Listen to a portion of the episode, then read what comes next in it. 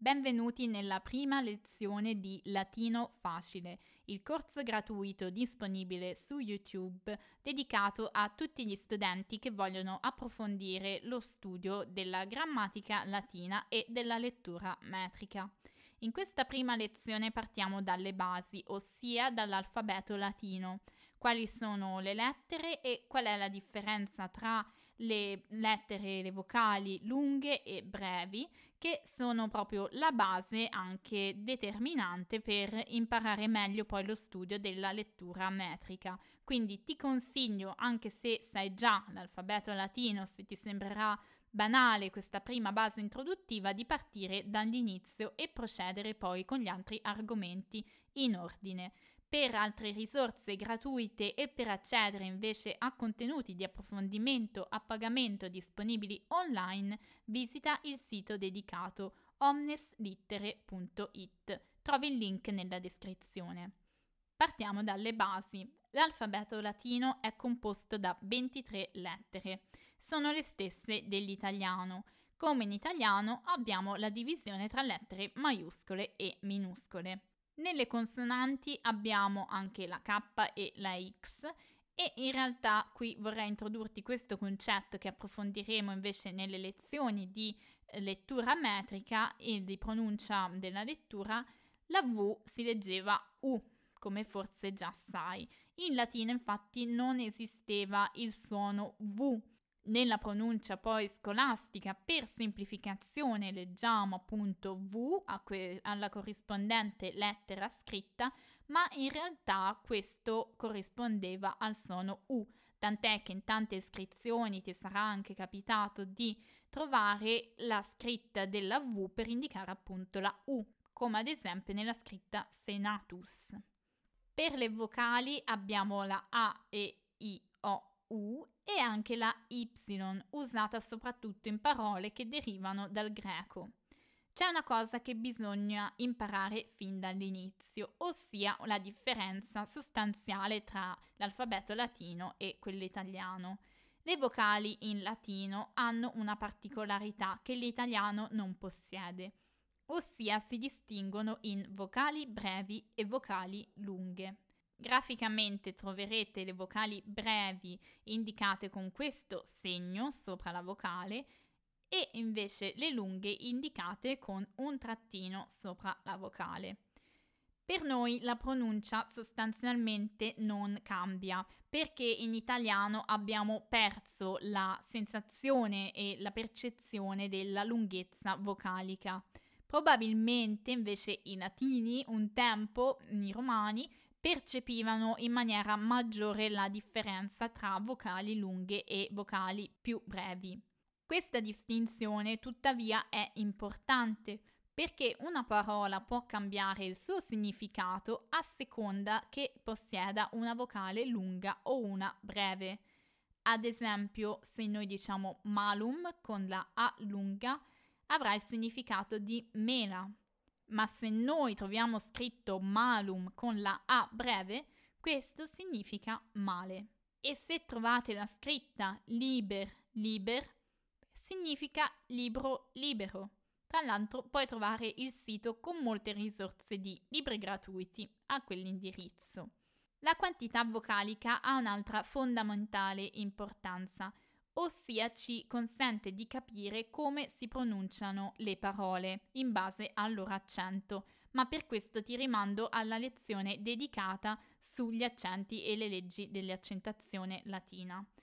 Ti basti sapere che però dalla quantità vocalica, quindi dal fatto che la vocale sia lunga o sia breve, dipende sia la posizione dell'accento nelle parole, utile nella lettura classica normale ma anche nella lettura metrica, sia anche l'individuazione del giusto caso.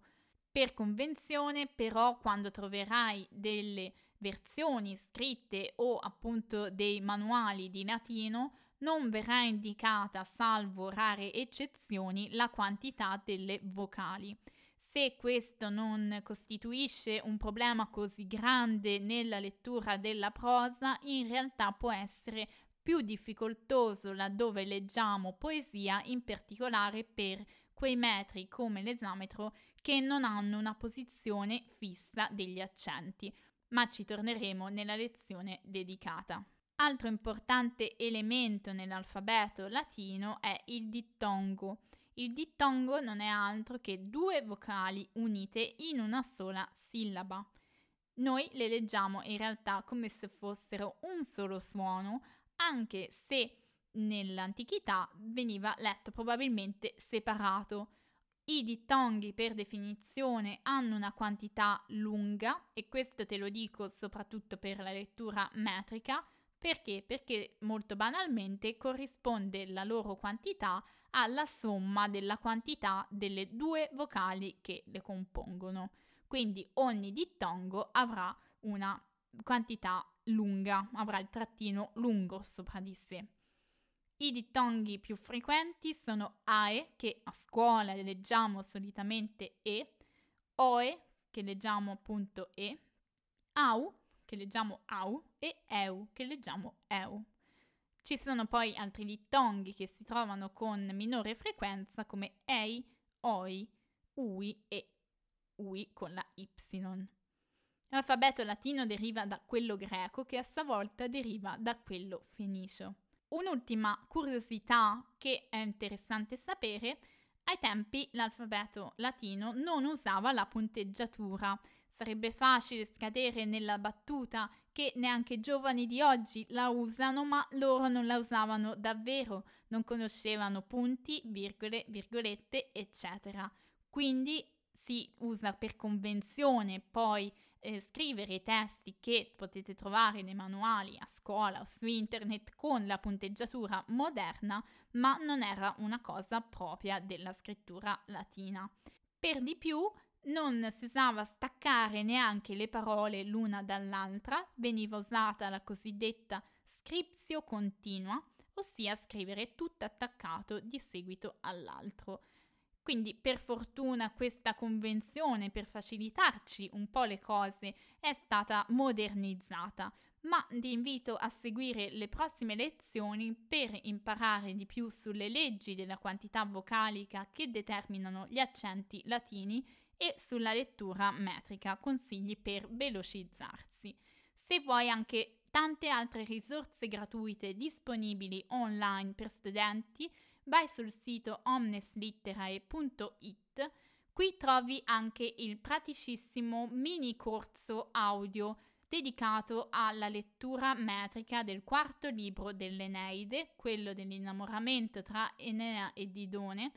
Trovi le lezioni disponibili online nella tua area privata, a cui puoi accedere a pagamento e qui potrai avere direttamente le registrazioni della lettura metrica dell'esametro di tutto l'intero quarto libro, dal verso 1 al 705, 705 versi letti in metrica, più la traduzione letterale, più altre risorse che potrai scoprire direttamente sul sito.